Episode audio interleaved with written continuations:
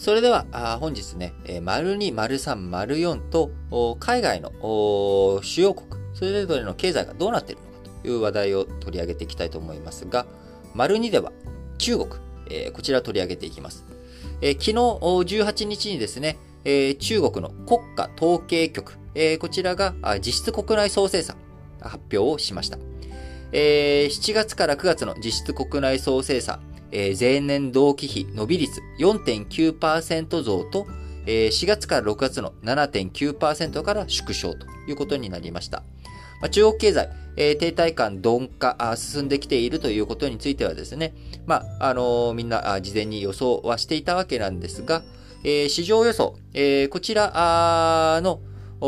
市場予想の中では5.0%だったわけですが、こちら4.9%と0.1%下回りました。えー、0.1%と言いますけれども、えー、中国の経済規模というのはですね、あのー、1000兆円を超えているわけですので、えー、単純にね、1%でも10兆円、0.1%でも1兆円ということで、まあ、あ1兆円、えーまあ、中国経済の大きさからしたら微々たるものですけれども、経済成長率という意味では、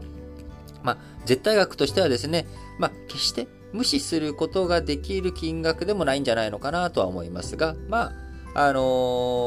ー、今後、市場予測とどういうふうに離れていくのか、実態はよりちゃんとできていくのか、まあ、そのあたりしっかりと見ていかなきゃいけないわけですが、えー、外需、輸出関係、貿易関係と、国内の消費関係、この2つに分けて中国経済見てみると、まず、貿易とか、そういった話の外需についてはですね、7月から9月の輸出額、四半期、四半期ベースで過去最高となりました。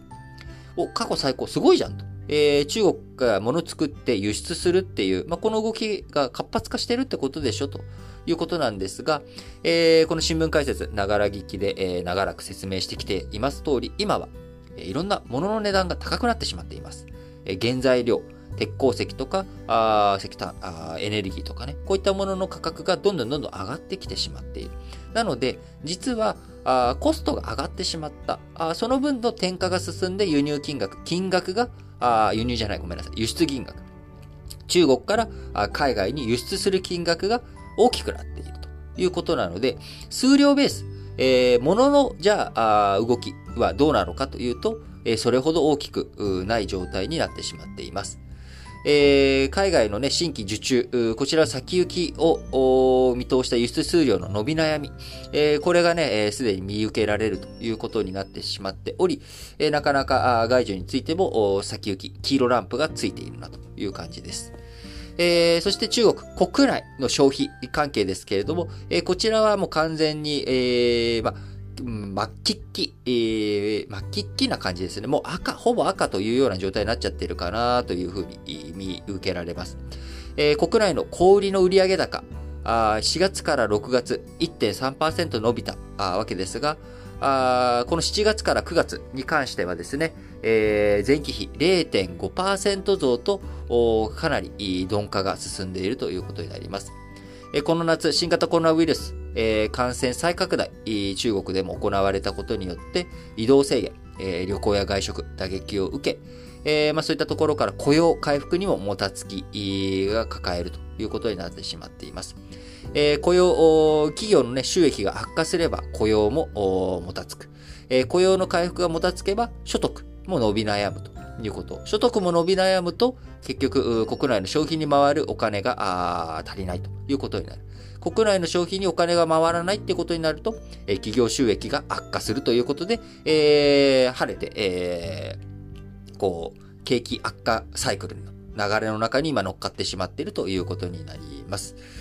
えー、なかなかね、えー、中国、景気、新型コロナの影響で、えー、調子が悪いという状況ですが、さらにこれに加えまして、えー、習近平指導部、えー、こちらがあ今あ、行き過ぎたあこう一部の、ね、大企業だけがあ幸せを謳歌している、経済の、ね、富を満喫している、この状況を、えー、是正していこうという動きの中、庶民の一番不満の強い、えー一生懸命頑張って働いても家が買えないよという不動産に対する不満、えー、クレーム。これに対処ということで、えー、不動産への規制強めており、まあ、これがね、9月来からずっと言われている、えー、中国のね、恒大グループをはじめとした、え、不動産関係の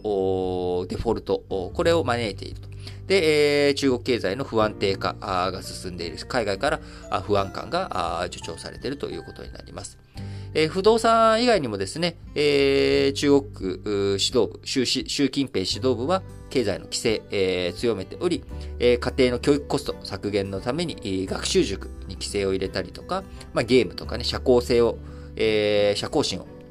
煽るゲームとか、まあ、こういったところに対して、えー、規制を強めているいうことになります。で規制をどんどん強めていく中、まあ、中国の経済がどうなっていくのか、不安感が高まっておりますけれども、えー、こういった状況の中でも、習近平指導部、こちらの、えー、指導力というかですね、えー、その、なんでしょう、統制を強める力、こちらについては引き続きまだまだ力を残した状態になっていくのかなと思われます。というのも、えー、同日、昨日ですね、18日に、えー、政治局会議という、まあ、中国の共産党の、まあ、トップ会議、まあ、取締役会だと思っていただければいいのかなと思いますが、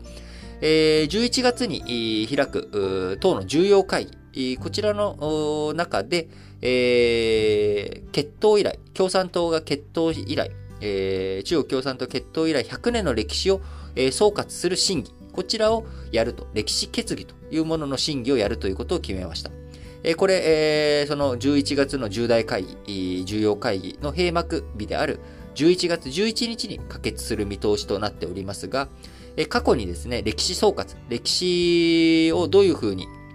決議するのか、今まで歴史をどう評価するのかということに対しては、えー、毛沢東、えー、鄧小平、えー、この二人しかやっていないんですね。最初の歴史決議は1945年、え、毛沢東の意向で過去の政治、軍事路線の教訓をまとめたということ。で、2回目の決議は1981年で、えー、鄧小平のもと、えー、改革開放政策を進めていくにあたり、えー、毛沢東の文化大革命、こちらを否定したという流れがありました。えーまあ、こういった大きな転換をもたらす共産党による歴史総括。過去やったのは毛沢東と鄧小平。この二人しかいないわけですが、今回、決闘100年と、創立、党創立100年というところから、えー、3回目の歴史総括をやっていくということになり、まあ、これ決議されていくということになれば、習近平さんの指導力、えー、こちらがまだまだ中国国内において、えー、引き続き力強いものがあるんだなということがわかるということになります。そうなってくると、ますます、えー、中国の経済統制、これを強めていくということになれば、あよりリスク、不安定化していくリスクというものも当然高まってくるのかなと